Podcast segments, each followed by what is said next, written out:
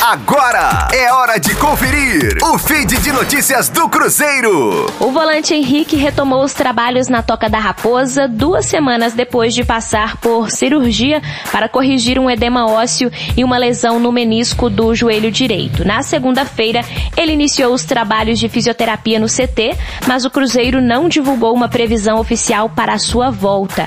Henrique não atua desde outubro do ano passado e o diretor de futebol do Cruzeiro, André Mazzucco, já informou que a situação de todos os atletas será avaliada pela comissão técnica em conjunto com a diretoria. Henrique não disputa uma partida desde oito de outubro do ano passado, justamente em função da lesão no joelho. Aos trinta e cinco anos, o jogador tem contrato com o Clube Celeste até o fim deste ano. Rosane Meirelles com as informações do Cruzeiro na Rádio cinco Estrelas. Fique aí! Daqui a pouco tem mais notícias do Cruzeiro aqui, Rádio cinco Estrelas.